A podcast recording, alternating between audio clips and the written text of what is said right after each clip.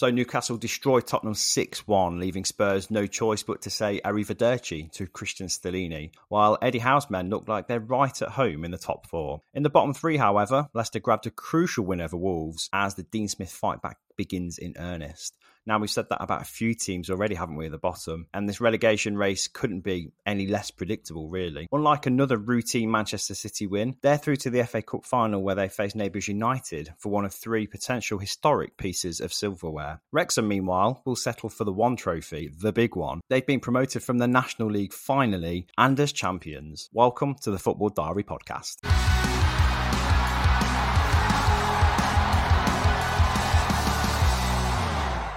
Hey guys, welcome to the pod this week. It's Mike here with Dave as we discuss football from up and down the country this weekend, actually, from the Premier League to the FA Cup and the National League, where there's interesting goings on to talk about too. But we're going to start at St James's Park, Dave, where we witnessed an absolute annihilation of Tottenham, a humiliation by Newcastle, which for Newcastle themselves was a really swashbuckling performance, wasn't it? And high intensity, high pressure. But for Spurs, it just shows exactly why they're swapping places with Newcastle in this top four question now. Long term, probably, it seems like.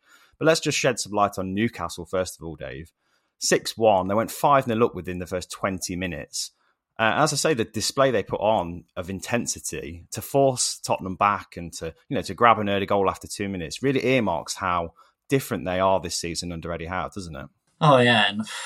It was just ridiculous, really, wasn't it? At the beginning of the game, have you ever seen the first 25 minutes of a game? A lot of people were surprised and not surprised because they know, obviously, what Newcastle are the kind of football they're capable of playing, but how clinical they were in taking their chances, coupled with how terrible Tottenham were, how much space they allowed them to have, how many touches they allowed them to take around the box. It was just a recipe for disaster for Tottenham, and they were deservedly punished by Newcastle. Who we've spoken about them, haven't we, over the season, and how it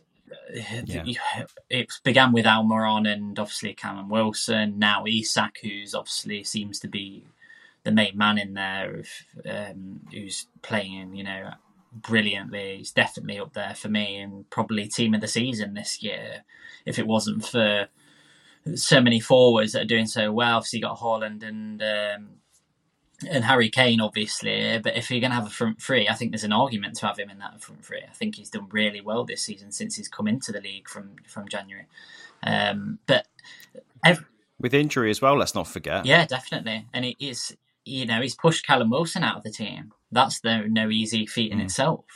But I think the main story for me is just how everyone's contributing. You look at, obviously, Joelinton took his goals really well in this game as well. Jacob Murphy, who, is still starting ahead of Anthony Gordon, and really contributing himself as well. So you've got to give them so much credit. I don't think anybody really saw them being able to maintain this consistency throughout the season.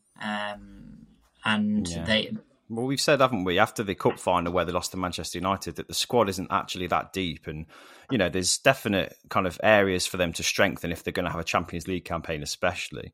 But the players that he had at his disposal, Eddie Howe, from the start, he's actually coached the majority of them to be in this position, and I think fair play to him. He's worked absolute wonders with the likes of Murphy, like you say, and Joelinton was a bit of a figure of fun for a couple of seasons, wasn't he? Especially under Steve Bruce when he didn't quite know how he fit into the team. Joe Willock as well, the pass he made for one of the goals was absolutely incredible. And again, under Steve Bruce, seems like years ago, doesn't it, since they were playing under him? But it wasn't. It wasn't that long ago at all. So that's why, for me, I think this Newcastle position that they're in, where they've lost only 4 games in the league so far this season, and they're not just pushing for top 4, but comfortably going to make it, I think, aren't they? What a turnaround and what a coaching kind of masterclass from Eddie Howe, really, because he's not spent a fortune yet. It's going to happen if they get Champions League football. But from a coaching point of view, it's something to be admired. Yeah, and I think, obviously, this game, I think there were a lot of eyes on wondering how Newcastle were going to respond, because it's not really happened this season where they've been really convincingly beaten. Obviously against Villa, and all of a sudden we thought, hang on a minute, is this kind of the downturn in in form, and this is where they drop off. But, you know, full credit to them. They responded resoundingly, really, and how convincingly they put Tottenham to the sword. And that would definitely help the goal difference as well coming into the end of the season. There's still some tricky games to sort of navigate their way through, but you'd have to say they're very much like bang on, really, for top four. You'd think. I think I saw there was some percentage chances. I think it was on Sky Sports of where they thought basically the chances of them getting into the top four. I think Newcastle was like 88%. United were like 93%. So I mean, you can't get much more certain. Obviously, with so few games left now, I know it sounds crazy saying that because it's still 6 games left.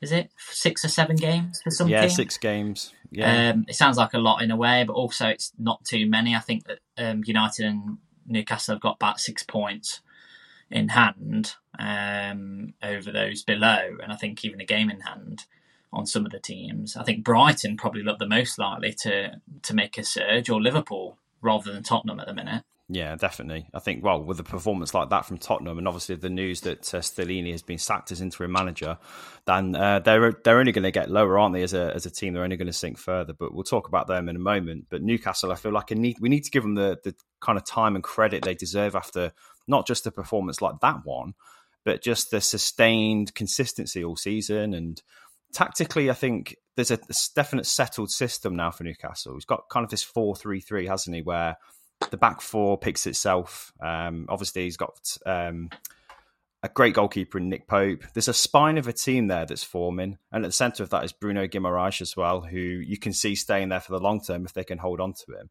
Who else in that starting 11 do you think will be a fixture for the next season or two while they kind of establish themselves as a top four team? I mean, it's still really difficult to say. Obviously, with FFP in place as well, I think it's kind of unclear as to how much they will have to spend because they've not been reckless in their spending so far.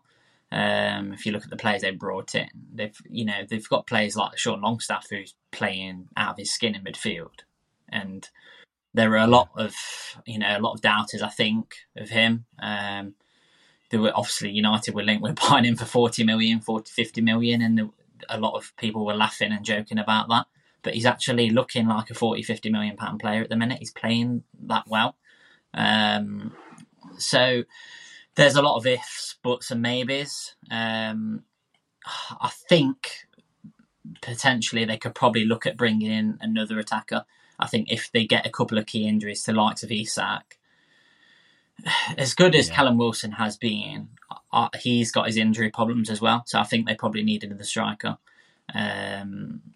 And potentially another addition on the wings, as well as Jacob Murphy's done. I think today to take that next step, they do need to add a little bit in strength, in numbers as well, because obviously the Champions League's a different kettle of fish. So it'll be interesting to see what they do in the summer. I've not actually seen too many links so far, but again, it's the transfer window's still a little bit of a way off yet, but. Be fascinating to see what they do. Let's have this Tottenham autopsy then, shall we, Dave? Losing 6-1 to anyone is humiliating, but for the team that's trying to dislodge you from that sort of top tier of English football is an absolute humiliation, isn't it? And the news, obviously, that's just broken about Christian Stellini losing his job, sacking an interim manager, that's rare as well. You know things are going bad when that happens, but the statement from Daniel Levy said that the action had to be taken because it was an unacceptable result. Why he stuck with Stellini in the first place is beyond me, because he's just basically, he's Conte's man, isn't he? You usually take the backroom staff with you, but I'm guessing it was money, like it had to pay him off now. Ryan Mace is at the helm. They're just trying to limp over the line, aren't they, really, until the summer? I'm just bored of talking about Tottenham, just how many stupid decisions they make, like over and over. And it actually made me laugh a little bit, the statement that they kind of released, because it was almost as though he was a permanent manager, almost like a permanent coach, which we know wasn't the case. Yeah. So I don't really know why you need to explain yourself and your decision. The fans already know it was a bad decision to keep him on anyway. Everyone's wondering why he's still in that job. So for him to release that statement, I thought was a bit of a joke in itself, and a little bit of a... I just think Tottenham fans have been taken for mugs by Daniel Levy, and have been for a considerable time.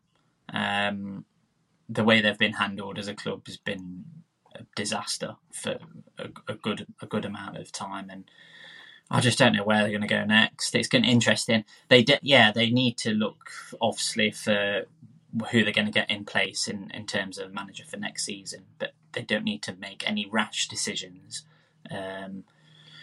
like they have done in the past. And they need to obviously, they've got Ryan Mason in, who was already on the coaching. He was already on the coaching staff, wasn't he? But then, is there any coaching staff beyond that? I don't really know. Well, there's going to be, yeah, but everything will be set in place just to get them over the line. That's what I mean. It looks so temporary, as if it wasn't temporary enough with Stellini in charge. So they've written off the season, haven't they? They're going to slide out of any European places now, and there's no surprise because form-wise, there's numerous teams around them that could overtake them now. So it's a case of how low could Spurs go? But where's the ambition to fight for that? You know, I would have thought that they would have taken the decision to, first of all, axe Conte with somebody in line, you know, ready to go. And we know Nagelsmann wasn't ready to go back into football just yet. And then the Stellini decision as well makes me think maybe they've got somebody in line. Maybe Nagelsmann's had a change of heart and said he's ready to step in. I doubt that's the case though now. So it's literally just he's pulling the trigger because he's seen something that's humiliated the club and is washing his hands of responsibility and placing it on Stellini. I think that's really unfair on him, to be fair. I think he deserved better treatment than that. And I don't know what outcome any Tottenham fan would have expected with that decision to kind of axe Conte and put Stellini in charge. It was always headed for disaster, wasn't it? There's zero chance Nagelsmann's going to check to Tottenham.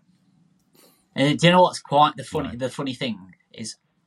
He's got the opportunity to go to either Tottenham or Chelsea, and they're both a complete joke at the minute.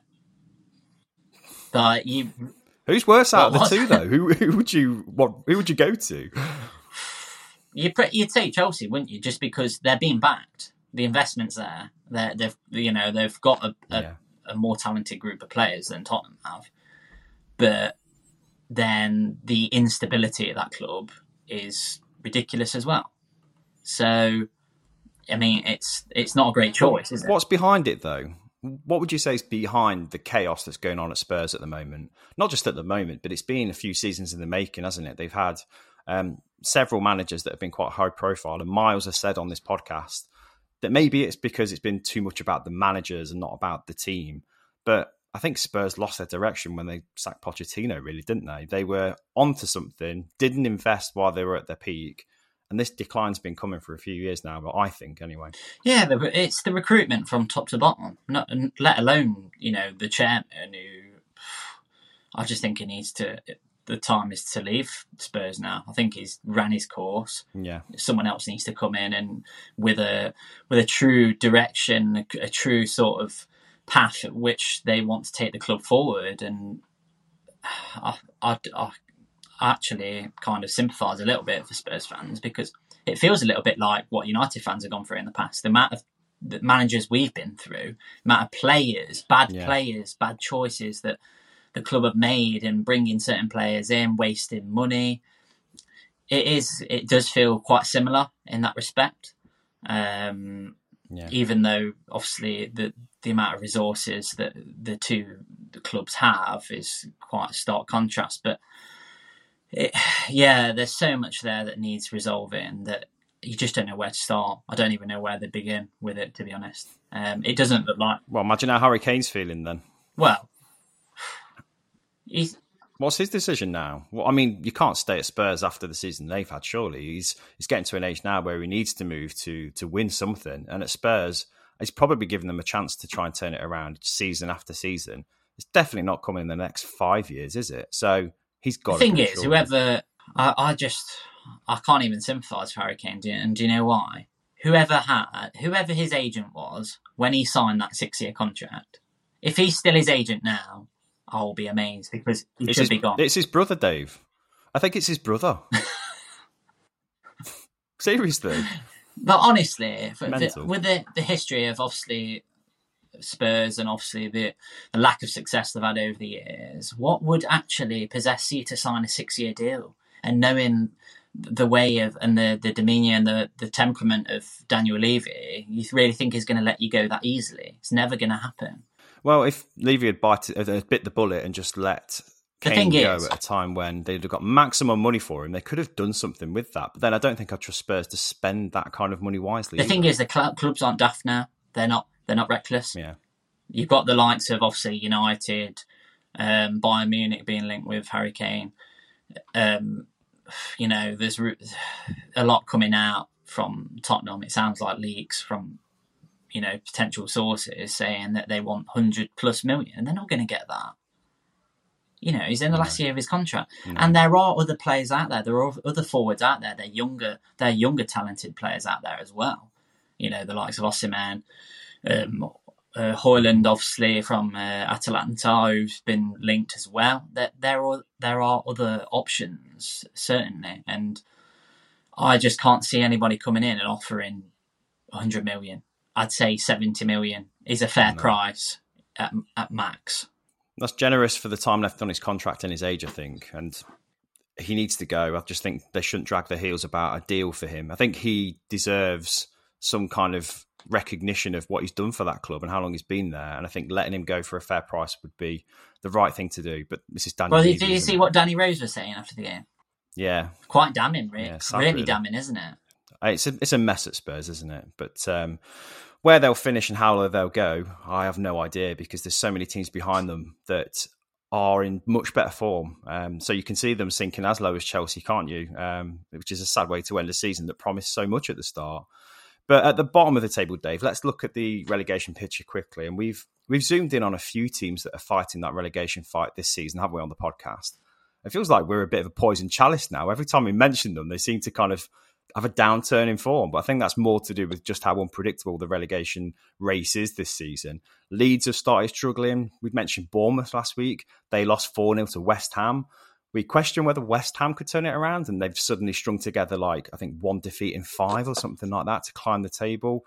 All these teams seem to be pulling it out of the bag, whereas other teams have lost momentum. It's crazy, isn't it? But Leicester City are the latest team to kind of put a win on the board. Dean Smith's first home game for Leicester, and they needed it, didn't they? Blimey. They beat relegation rivals Wolves 2-1 at the King Power Stadium, and it looked more like the Leicester that we know, didn't it, really? It looked a bit more like their old selves. Do you think they'll be okay? It's still up in the air, isn't it? There's, they've been so inconsistent this season, Leicester. You don't chance it now. You don't commit to an answer for that, because we just can't get it right. We've been saying all season, haven't we, though, that we think Leicester will be okay. We think they've got the talent in the squad. Yeah. But they've taken so long to get this win that you just thought it just kept getting worse and worse and worse, and you just thought maybe this is it. Like, that's it. They've accepted defeat. Don't get me wrong. It wasn't the best performance. Wolves still had a couple of opportunities, still had quite a few shots. And that's where Leicester really struggled. They've not struggled to create chances this season. They've created a lot of opportunities and maybe not been as clinical as they have been in the past. But it's just being able to stop the shots on goal. Luckily, obviously, they made a couple of changes. We were mentioning, weren't they, how obviously Söyüncü has been brought back in. They made a couple of changes in this game. They went to a back four instead of a back five against Man City, when they could have arguably got something from that game. It's obviously it's early days. I think the thing that Dean Smith is trying to do is he's made a couple of changes, actually, a few changes in this game from the last one. I think he's still kind of experimenting a little bit while trying to find stability. Obviously, there's not a lot of time to delve into things too much. He's got, very limited time into really kind of put a few results together and just pull them out of this real mess that they're in. They're still in 17th place. They're by no means out of the woods. The next game, they're obviously against Leeds. That is a huge game for both teams. Massive, yeah. I think with Dean Smith coming in, it's probably a fresh pair of eyes and a fresh voice with a squad that was probably beginning to doubt Brendan Rodgers because nothing seemed to change under him, did it? So, yeah, he's brought Söyüncü back into the team, who looks like he's agreed to go to Atletico, didn't he, like you say? And that's a shame because he's such a promising player. He's only 26 as well.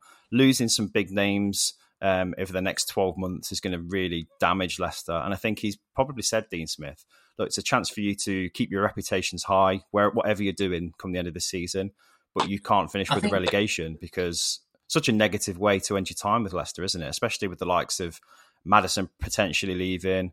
We've already said Tielemans is probably going to go on his way as well. So they need to finish this season strongly. Relegation for some of those players would be a disaster. I think the main thing with Leicester is, since Fafana's gone, and even before he left, he did get a lot of injuries for Leicester.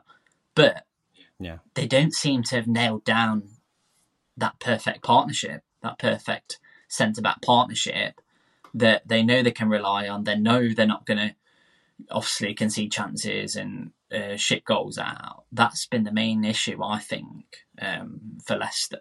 Not just at centre-back, across the whole back line. Castagna's had his injuries. Yeah. Justin has been injured as well. So, yeah, it's been a massive problem for them. And whether they can resolve that this summer if they stay up, they really do need to, because they can't keep going on like this. Their defence for the last 2 or 3 years is just not been good enough, and thankfully their attacks got them kind of out of trouble. But they can't keep going games having to score more goals, and what obviously score 3 or 4 goals every game because they're conceding 2 goals here and there. So it's just it's one that they're going to have to sort out. I think Dean Smith's made the right calls though in terms of bringing Söyüncü back. Because Amati just wasn't good enough for centre-back, was he? But also the goalkeeping dilemma as well. Since Kasper Schmeichel left, they've struggled really to have any kind of authority at the back, but they've got Daniel Everson in for the last couple of games, and he's actually done okay. Because Danny Ward has had a few mistakes, hasn't he, in him, and that needed rectifying too. So he's not been afraid, Dean Smith, to make some big calls. Iheanacho's not played that much either under Brendan Rodgers. James Vardy's quite back central. In, hasn't he? Vardy's back in, so he's putting his trust in some players that that Brendan Rodgers perhaps didn't trust quite as much for whatever reason. I think big characters, and though. I think that changes. I think they need big characters and big temperaments. Do you know what I mean? These are experienced players who've been there. I think James Vardy, let's be honest, he's not the same player that he was 2 or 3 years ago. Yeah. He's certainly coming to an end, it feels like. But he's got valuable experience and the know-how in particular moments. Let's not forget he was, part of that setup when they nearly got relegated and then went on to win the title the year after. So it's valuable kind of experience like that is going to help them and hopefully keep them up. And the bottom of the table, though, it's such a strange race, if you can call it that, to escape relegation, because the teams just keep taking points off each other and surprising us at every turn, don't they? And we mentioned West Ham beat Bournemouth 4-0, which, I didn't see that coming at all, because Bournemouth have been playing much better. Leeds lost again to Fulham, which Leeds, I don't know what's happening to them. They look really poor, don't they? Obviously, Wolves losing to Leicester, another big relegation dogfight, taking points off each other. I know we've asked this question a few times, Dave, and I know it's a really hard one to answer. But who are you looking at now as doomed? Because we said Leicester were. Their form has turned slightly with this win. Southampton looked pretty rooted to the bottom, but who are you saying is in danger the most at the minute? I think Leeds. Just defensively, they're so open and so easy to create against, and not the best going forward at the minute. So that combination just spells relegation for me. I worry about Nottingham Forest, if I'm honest, though. Yeah, I agree. They've been horrendous, haven't they? And again, we did a pod on Forest as well, saying how much they've improved this season and how being in the Premier League with so many changes and, Steve Cooper's adapted to that. And at the time, they were about 13th. But now look at them. Their form's been horrendous. I do worry about them. It's like 1 win in 9 or something like that. Yeah, it's awful. I mean, it was their away form, wasn't it, that was bad initially, but I think generally now they've just not been playing very well. Yeah, and it felt like they would be nowhere near it 10 games ago. We obviously spoke about them in depth, didn't we, at a point where we were saying that they've done so well to be in the position they were. They were near hovering around sort of mid-table area, and you thought they'll be nowhere near amongst it. And yeah, I mean, you look at them over the weekend and the goals that they conceded against Liverpool, every single goal was a set piece. I'm pretty sure they're amongst the teams at the top two have conceded most set pieces in the league, which is a damning stat in itself. It's basics, isn't it? Yeah, it was. You could see how disappointed and sort of frustrated that Cooper was after the game as well, in that he knew that those goals were just schoolboy errors. Like, they were just easily avoidable. It was just positional corrections and where defenders were on set pieces that could have easily avoided those goals. And that's the fine margins that you face in, especially in the Premier League, let alone, you know, some of the teams that play this free-flowing football. It was just set pieces that kind of put the nail in the coffin for him in this game. And like you say, they've been pulled back into it, and it's just so unpredictable at the bottom there at the minute. I actually think Leicester will be safe. I think Leicester will sail. I think this will be a key game against Leeds. And obviously, it's away at Ellen Road, but I just think Leicester are a better team than Leeds. Both not brilliant defensively, so it could make for an absolutely brilliant game. But I just feel as though Leeds at the minute don't fill me with confidence going into every game. They just look like losing every single game at the minute, the way they're playing. We've not mentioned Everton either, really, have we? And I think they're not been amazing either, but I think they might escape relegation just by the fact that they'd be slightly better than Leeds and who else would be saying Nottingham Forest probably, aren't they? They're probably the two favourites to join. The thing is with Everton is they've ground out results.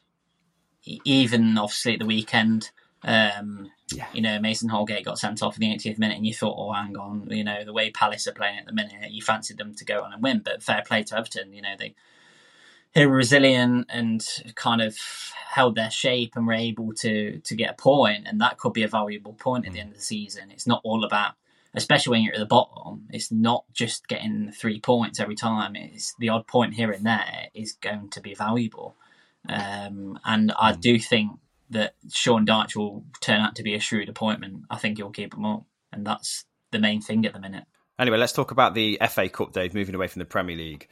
So Manchester United through to the final. They joined Manchester City in an all-Manchester Cup final, which is it the first time that's happened as well? Yeah. Which is, you know, unbelievable, really.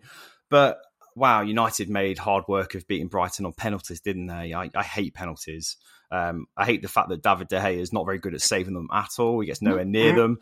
And it was always going to take a missed penalty, really, to separate the sides. And it was Solly Marsh, unfortunately, who had the misfortune of missing his penalty. And he's had a good season, so it's never nice to see a game finished that way. But United versus Brighton, first of all, Dave, it was a tense, cagey affair where the teams kind of tactically cancelled each other out, didn't they? They both set up pretty well to nullify each other, especially Man United's defence, which was a bit patchwork, really, coming up against an attack that has been pretty formidable, especially Mitoma. He was contained quite nicely by Aaron Wan-Bissaka, wasn't he? And I think 0-0 after the 120 minutes was probably a fair reflection, wasn't it?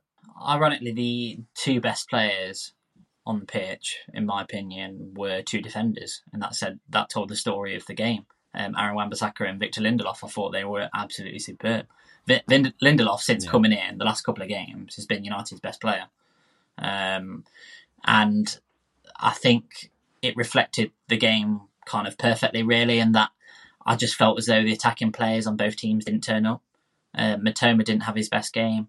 You look, obviously, at Marcus Rashford, looked completely off it. Antony looked like United's more likely player, but I just felt like decision making in the final third on both teams, on behalf of both teams, I feel as though it just wasn't quite right. I felt like it could have been a much, much better game if players had just made the right decision in those key moments. Brighton obviously had the better chances, especially in the first half. De Gea obviously made a couple of really good saves. But United made some changes in the second half that did sort of changed the flow of the game. They brought Fred on into midfield, took obviously Eriksen off, and it seemed to just give them a little bit more energy. They brought Weghorst on, obviously took Martial off, and they started to win the ball higher up the pitch, and they did create a couple of half opportunities. It was just the decision making in the final third that really did let United down in sort of like the end period of the game. But it was the story of for both teams, to be honest, that they just didn't quite click in the key moments. Obviously, Brighton were missing Evan Ferguson as well, who's obviously a big miss for them. And you wonder if they'd have had him in the team, whether that would have made a big difference. It just felt as though the game was missing some like key personnel who you really want to see in this game. Lisandro Martinez, who's obviously been a massive miss these last couple of games for United. But you've got to give Brighton a lot of credit. I think what they did do in this game, they dominated the ball, they dominated possession for the most part. And just the way they play for their football is just so easy on the eye, isn't it? I think both teams will look back at this FA Cup run and be sort of fairly pleased with how it's panned out for both of them. United getting to another final is massive progress, especially after the horrendous result in Europe as well in the week. You know, there's a lot of questions asked about the mentality of some of these players, and I think it's made us as United fans kind of look at some of these fringe players that are actually playing better under Ten Hag and still think actually they're not good enough for United. I expect quite a lot of players to leave, especially defensive players, in the summer. But Brighton as well, to get to an FA Cup semi-final, yes, they'll be disappointed to not go all the way to the final. But what progress for them as well. Brighton, we talked about last week, have had a great season. Would they see FA Cup semi-final as a good run for them and success, do you think, in hindsight? It's obviously a great experience, isn't it? You know, getting to Wembley and being able to play in front of a crowd with, you know, that sort of magnitude and the occasion is amazing to kind of experience. So it will definitely do put them in good stead, I feel like, going on into next season. And it's a good achievement for them, of course. But obviously to get to a final would have been insane as well, and that would have been a good final to watch. Brighton against City. I feel as though City would have preferred to play Brighton, and that's no slight on them. I just feel as though Brighton potentially could be got at a little bit more than what United will. I feel like United would have to be more pragmatic against City, and I feel as though they're probably better suited to do that. Even though they'll be without a couple of keys, looks like they'll probably be without Martinez and potentially even Varane. So that's going to be, they're going to be huge misses. But Brighton, of course, I just feel as though coming into the end of the season, we've seen them actually respond from losing games as well. They've obviously maintained that consistency throughout the season in a similar ilk to Newcastle as well. So I expect them to carry on, and I think they'll get a European place.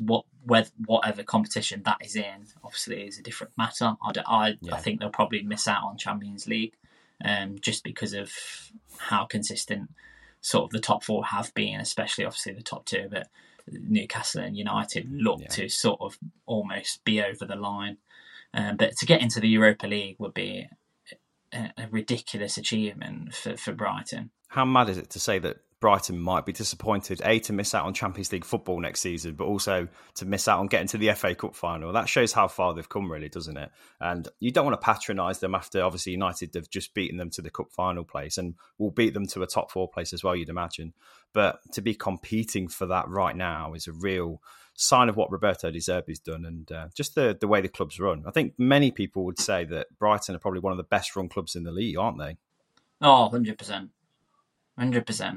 If I was saying to any club at the minute, it would be, and if you wanted any sort of staff, you would be saying go and get Brighton's scouting team, because the talent they've unearthed and developed has been absolutely brilliant. And speaking of some of the players that have had, I thought Moises Caicedo was brilliant in this game as well. I thought he kind of slowed down a little bit in the second half. I think they did begin to tire, but he's kind of a man beyond his years, isn't he, really? That He looks like I thought he did an experienced sort of veteran, never mind how young he actually is. Well, I thought the battle between him and Casemiro might have been a telling one in the midfield, and I think he had the better of Casemiro, to be honest. He didn't have his best game, Casemiro, but Caicedo, amongst many, I think is one of the Brighton players who have got a bright future if they stick around. Hopefully they do. If United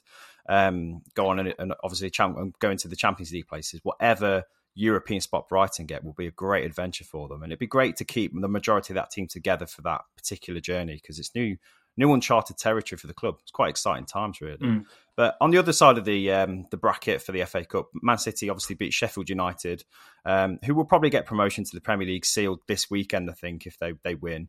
So they've had a great season as well. A routine win for City in front of a sparsely populated Wembley. I'm not going to go on City too much because their win was quite routine. Riyad Mahrez was fantastic, wasn't he? But can we just talk about Wembley having FA Cup semi-finals? Is that still the right thing to do, do you think? Because there's three out of the four teams had to travel quite away from the north of England to get there. So the cost of living crisis going on. It's expensive to get to London and it's expensive to get tickets for Wembley. It just all round smacks of just short-sightedness from the FA, really, doesn't it?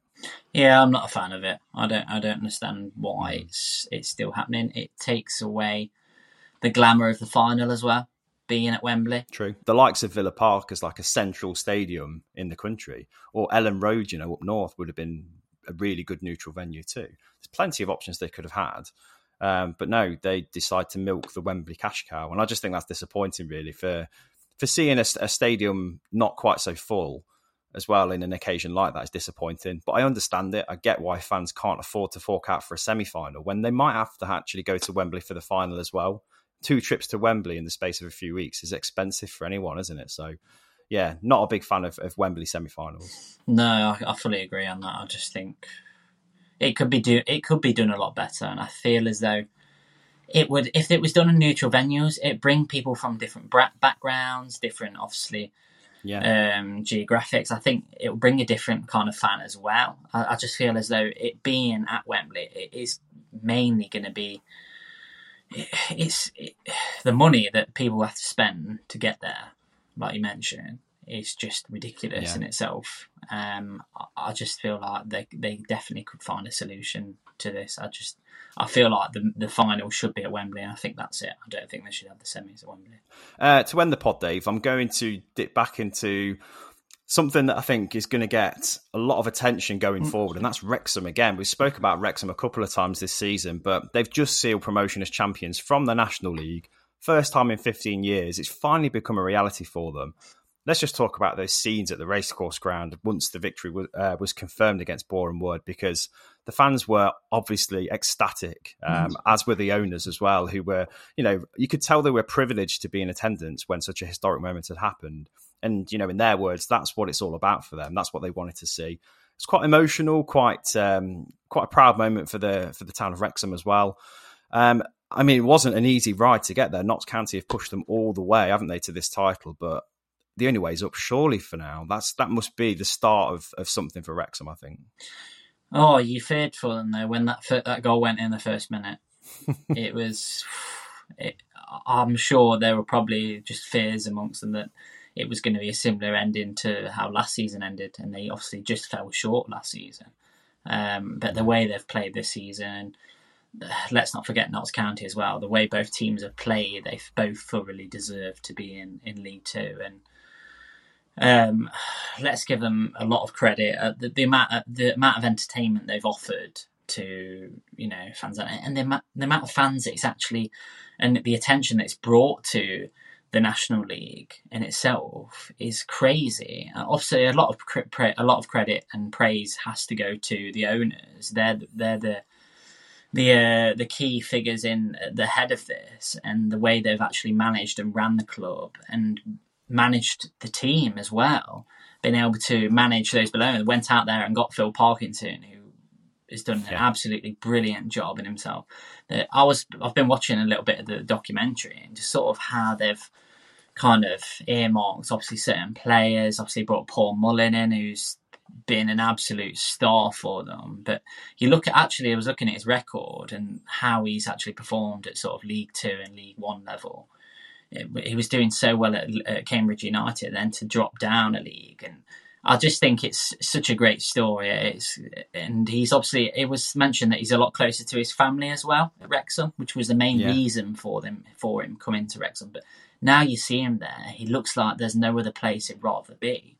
And it's such a, it's in a way, it's quite a love story really, and the way it's kind of all unraveling and unfolding, and it is very much Hollywood, and that's quite an unintended pun in itself. But the way it is kind of happening, it's, you can understand why a lot of fans, other fans, are jealous and kind of envious of the whole situation, because what's going on in that club at the minute is truly tremendous. And it's great to see. I'm excited to see how next season begins and how they go in that league. I noticed after the game that a couple of players were interviewed and they were asked the question, can you play this kind of football in the league above? And that their response was, I don't see why not. I don't think they're in actual truth, in the terms of quality of that Wrexham have and Notts County, is the jumping quality that kind of vast? I don't think it is, how well they are playing. No, it's not. I don't see any reason why they can't. But let's talk about the owners. I can't get enough of it. I just love seeing their reaction, kind of the emotions that they showed. It just actually shows the journey that they've been in and how much they've really been pulled into the whole experience. They're truly invested in it. 100%. They're truly invested in it. They're hooked. Yeah, and I saw a tweet actually from Rob McElhenney the other day, and saying, I can't believe I used to think football was boring. Do you know what? I think part of the reason why they are so hooked is because there's so much jeopardy involved in the English football pyramid, isn't there? So you get promoted, you get relegated. There's not just a league season where there's no jeopardy involved for half the teams. Every team's got something to play for. And I think when you can see a pathway unfolding in front of you where you can potentially get promoted unlimited times to get to like the top tier, I'm pretty sure their ambitions are looking ahead now to not just League Two, but also League One potentially in the next few years as well. So it's addictive, isn't it? I can imagine if you're an owner who has some money and you have a project like Wrexham where the town is crying out for some investment, it feels like a good marriage, doesn't it, between ambition and an ambitious club that's been stuck in the doldrums for 15 years. That's no disrespect to the National League, but it's a really difficult league to get out of.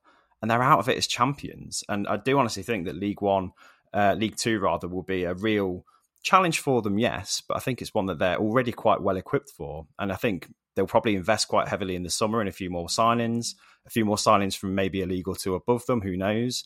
But as a project now, Wrexham look really exciting for a player, don't they? Yeah, and I think you were mentioning, weren't you, before we came on, and you mentioned that Ben Foster's kind of tempted to continue his journey, having already retired once and come out of retirement to play for this team. And look how much content he's getting out of it, Dave. Well, he's got loads of content for his podcast and everything, hasn't he? Not just that, but you know, he's been poured into sort of like the journey and the magic of it all.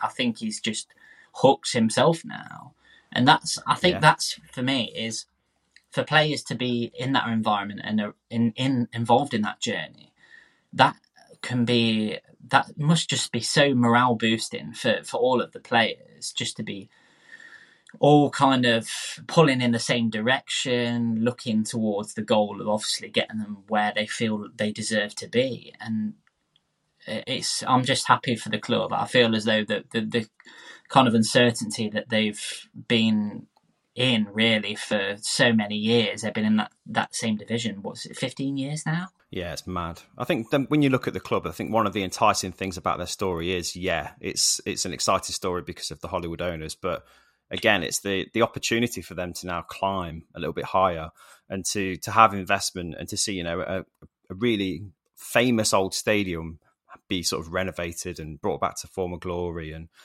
players being attracted to a project that looks like a really attractive prospect. It's something everyone wants to keep an eye on. And I think that's only going to be good for the football pyramid as well, because the National League's had so much exposure this season. Notts County have had some kind of deflected glory off them as well, and they've had an incredible season themselves. And I really hope Notts County do get promotion as well, because I think it'd be, after a historic season that they've had, the right thing for them. But again, the jeopardy is what keeps it addictive. So, yeah, watch this space for Wrexham and Wrexham fans. God, I'm jealous. You know, this kind of pure football entertainment is what all fans want in their club, isn't it? And from owners as well.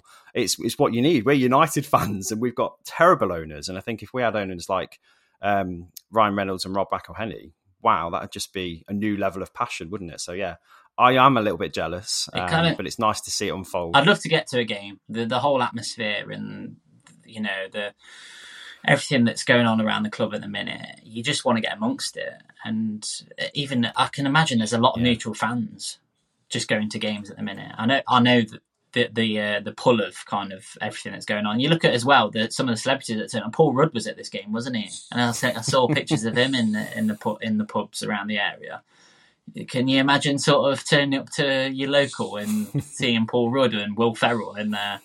It's just bizarre. Isn't it? I just think it's brilliant. I love it. Well, anyway, if we can get tickets to Wrexham next season, Dave, me, you and Miles should get down there, I think, and try and see firsthand, make a vlog out of it. If there's any Wrexham fans watching this, come on, make it happen for us. We'd love to get there.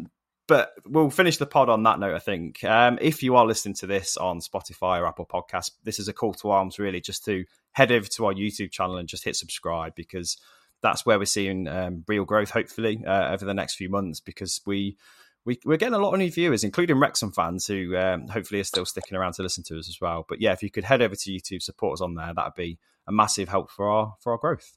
Until next week, Dave, thank you, and thanks for listening. See you soon. Pleasure. See you later.